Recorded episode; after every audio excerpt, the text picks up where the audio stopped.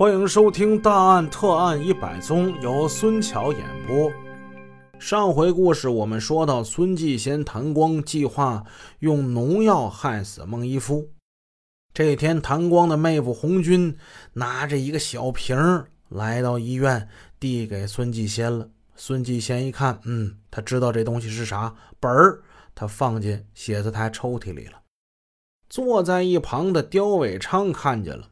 现在孙继先很多事儿不瞒刁伟昌，刁伟昌什么都知道，他就对孙继先说：“你用那个玩意啊，不行，你中毒症状太明显了，警方一检会露馅儿的。”原来这刁伟昌以前在哈尔滨香坊区防疫站工作过，对农药比较在行，孙继先不能不听他的。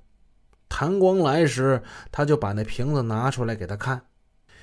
不行啊，这东西味儿太大了，不一定用得上啊。谭光有些失望。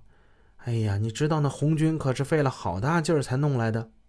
后来谭光又提出，让他在某设计院当工程师的二妹给开点氰酸钾锂。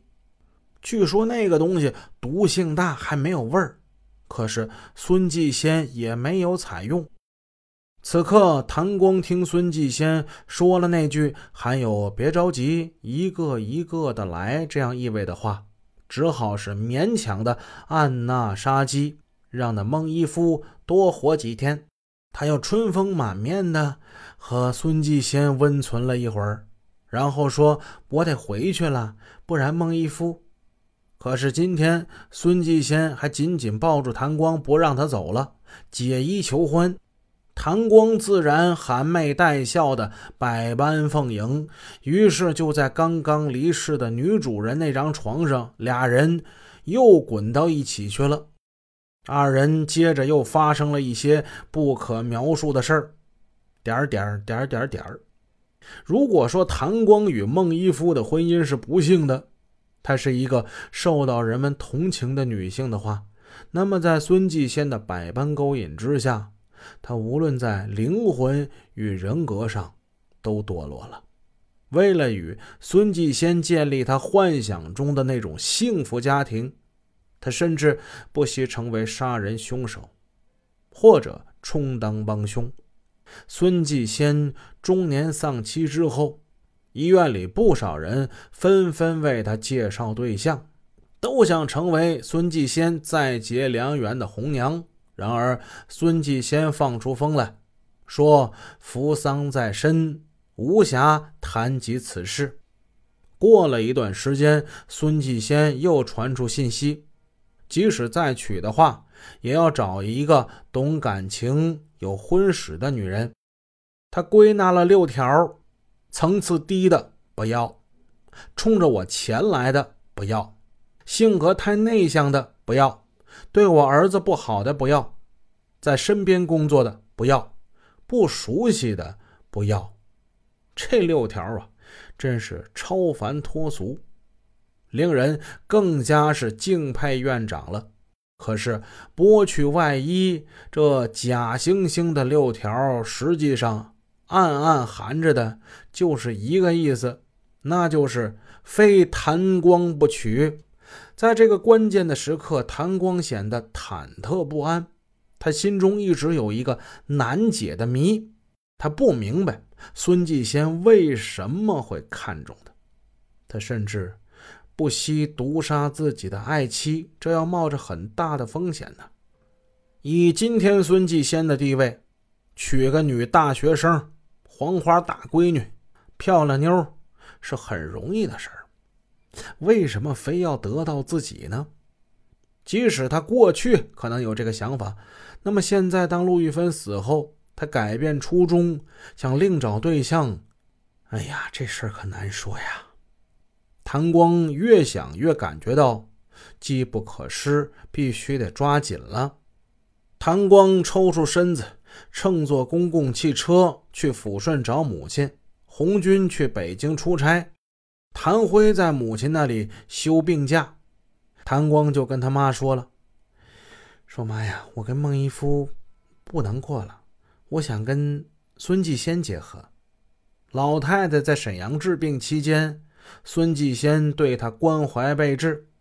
前文书咱们也说过了，孙继先不仅治好了老太太的腿病，而且一分钱没收，所以老太太对孙继先的印象那是相当的好。不过她问自己的女儿，孙继先能看上你吗？他究竟是个啥意思呀，姑娘？小妹谭辉这不也回来了吗？她在一旁插话，大姐，你跟他总是这样不是个事儿，你得跟他好好唠唠，问问他明白到底是咋个意思。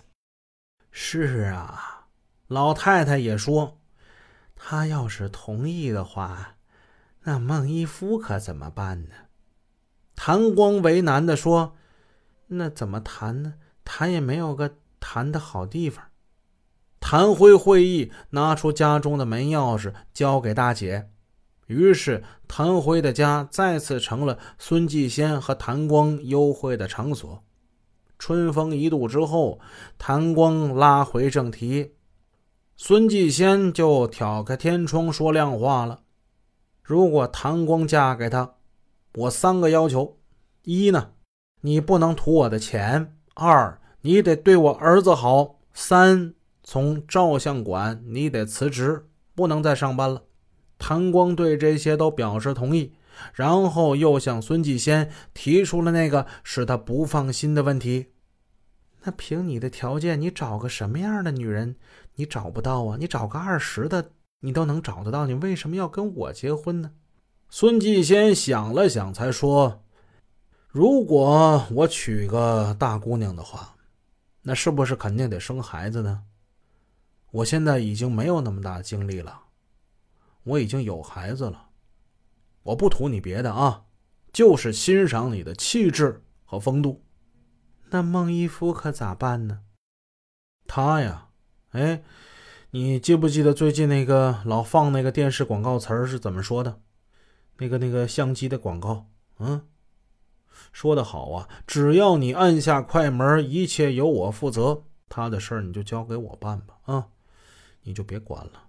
过后不久，谭光把这场谈话如实的向自己的母亲做了汇报。孙继先和谭光还专程去抚顺看了一次老太太，表明自己的诚意。老太太默认了他俩的关系。回来后，孙继先对心腹说，老太太对他非常的热情。如果说孙继先是一只狼的话，他不是那种明睁眼露直扑猎物的狼，他是那种善于伪装、善于隐藏的狼。他杀害陆玉芬的手段就是如此，除掉陆玉芬，有他那以药物杀人的一技之长和种种便利条件。可是要除掉孟一夫就远不是那么容易了，所以虽然他在唐光面前夸下海口，暗中却在物色能够代替他的杀手。本集已播讲完毕，感谢您的支持，祝您一天好心情。